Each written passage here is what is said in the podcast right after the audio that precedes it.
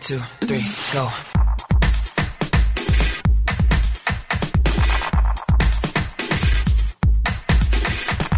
Feminist, Mormon, Housewives.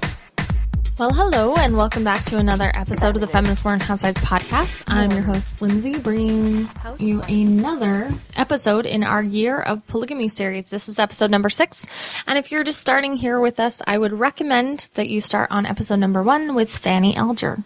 Today we're highlighting the story of Agnes Coolbrith, who is a little bit unique in her backstory because she would be married to Joseph Smith's brother, Don Carlos and would live what we would, which is another part of polygamy, which is considered a levirate marriage, which is sort of a biblical idea that the brother takes over another brother's wife if the brother passes away.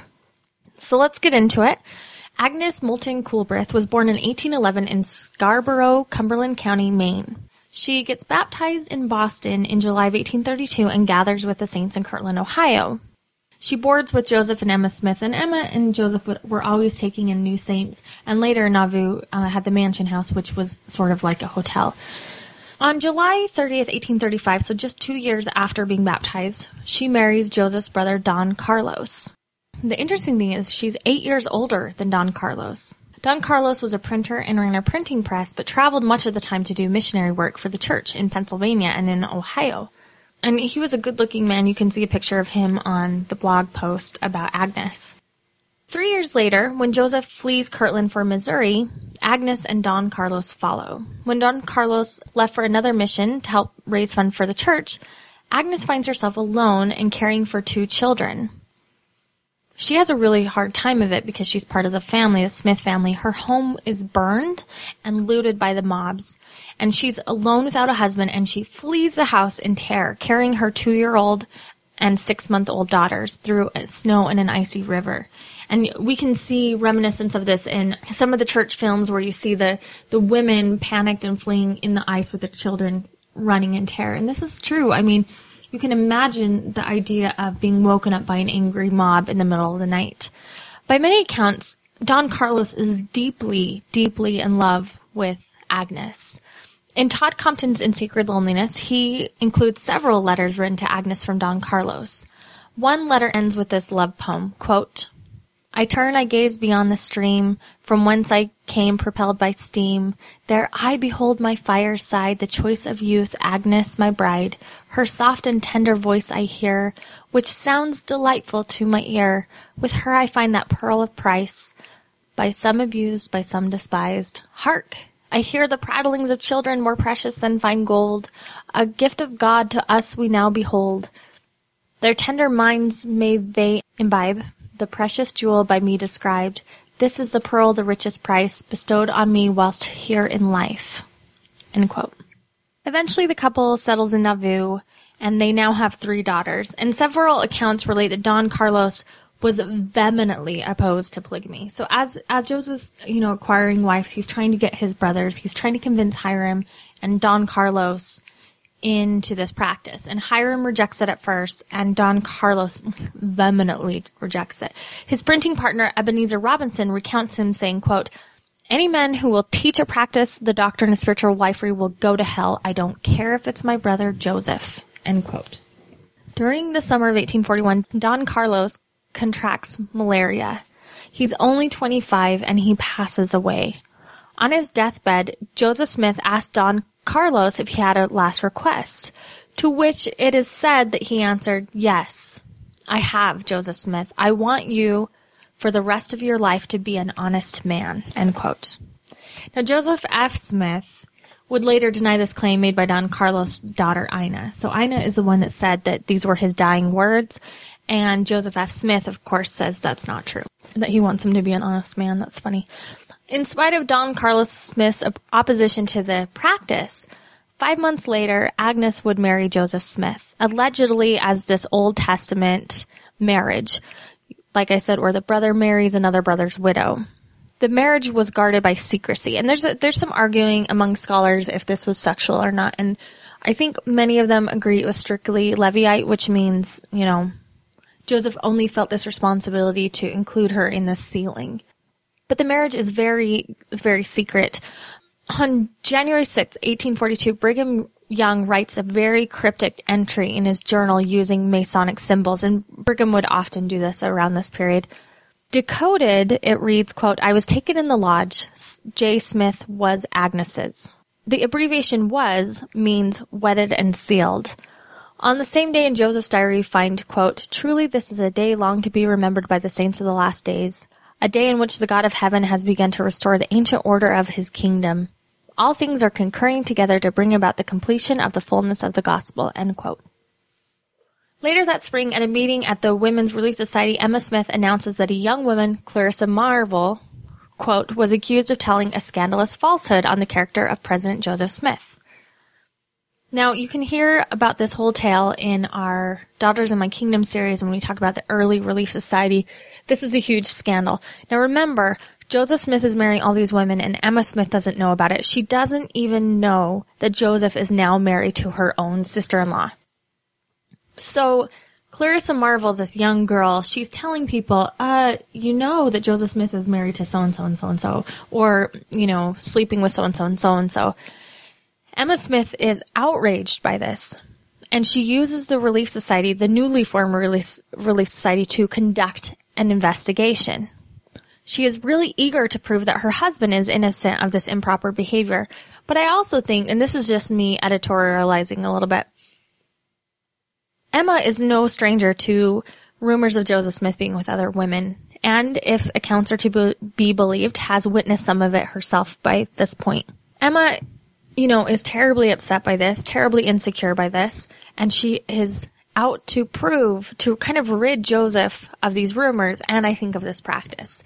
And he gives her this power of the Relief Society. And so she uses this to hold these sort, sort of trials.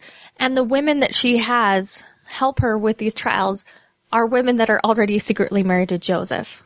So this period is very complicated for Joseph. He has to do this double speak where he's putting out a public statement to assuage Emma and the meantime not offend his his wife. So he's denouncing polygamy publicly, but uh you know, his wording is such that he says, "Oh, it's different. Um polygamy is evil, but my brand of eternal plural marriage is of God." Um Emma makes Clarissa, the young girl who is, you know, talking about this these accusations, sign the following statement, quote, this is to certify that I have never at any time or place seen or heard anything improper or unvirtuous in the conduct or conversation of either President Smith or Mrs. Agnes Smith. I never have reported anything derogatory to the characters of either of them. End quote. Now, by this time, by the time she signs it, Agnes and Smith had been married for almost four months. After Smith's death, Agnes marries Joseph and Don Carlos' cousin, George Albert Smith. As George, Albert, and the rest of the saints were leaving for Utah, Agnes wrote, quote, I have no other one to ask but you. My mind is much troubled about coming. I want to come, and I do not want to come. I feel alone, all alone. If there was a Carlos or a Joseph or a Hyrum there, how quickly I would be there. End quote. Agnes ultimately does not migrate to Utah. She would marry a fourth husband, William Pickett, and eventually move to California, essentially leaving her Mormon past behind. And this was common too. I mean, growing up Mormon, we kind of, we kind of, you know, have this idea that just a few people stayed back and this vast majority of saints went west. And it wasn't so simple. A lot of people stayed back. And Mormonism, before it even got to the point of going to Utah, had many schisms. There were many breakoffs. There were many, uh, what the saints would call apostasies, but people starting their own branches and having their own sort of breakoffs. And Agnes was one of those people that just couldn't go west. To avoid identification with her former, with her former family or with Mormonism, Agnes starts using her maiden name Coolbrith. And her daughter would later follow suit. She shortened her name from Josephine to Ina to further conceal the relationship. So she was kind of named after Joseph, and she changes it. Consequently, I think this is fascinating. Agnes's daughter, Ina Coolbrith, was a famous American poet, writer, librarian, and prominent figure in the San Francisco Bay Area. She was called the Sweet Singer of California, and she was the first California poet laureate and the first poet laureate of any American state. And you can see a picture of her, of Ina. Beautiful, beautiful photo of her. She's just gorgeous. Many years later, her marriage to Joseph Smith was still shrouded in secrecy. Agnes wrote to her nephew, Joseph F. Smith, saying, quote, I acknowledge none greater than those that belong to the household of Joseph, our dear, dear, dear departed one Joseph. I could say many things to you that I know and that have been told me by those that are dead and gone, but perhaps you would not believe me. No, I know that you would not, so it's best for me to keep silent. End quote. In 1876, just months before her death, Agnes was visited by David and Alexander Smith, who were on a missionary journey promoting their anti-polygamous RLDS religion. Now again, I told you that there was a big push by the RLDS community and the church to prove that polygamy was not, did not exist. And this had to do with some uh, land issues and rights to property. So they just didn't have a religious stake in this. They had like a financial stake in pr- proving that polygamy didn't exist while the LDS church the Brighamite church would also have a stake in proving that Joseph was married to these women. So they send David and Alexander Smith on this journey to kind of like interview people, and they go around, and Joseph uh, Smith III would also do the same thing. They were undoubtedly surprised about, by what their aunt Agnes would have to say. Lucy Walker visited Agnes eight years later and wrote, quote, I had a very pleasant visit at Oakland, California with Ina Coolbrith, daughter of Agnes Coolbrith who received me with much tenderness and affection. From her I learned many things that I was glad to know.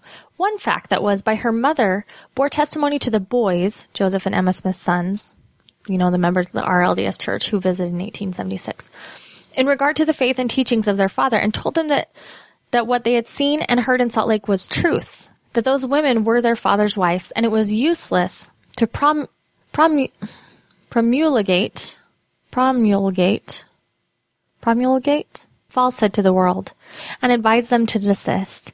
They pretended not to believe, but she could plainly see that they were stung with the, the truth of her testimony. David seemed struck dumb, astounded. The living testimony of so many. What could their object be? Alexander said he could not take anybody's word, not even Aunt Agnes, Joseph's.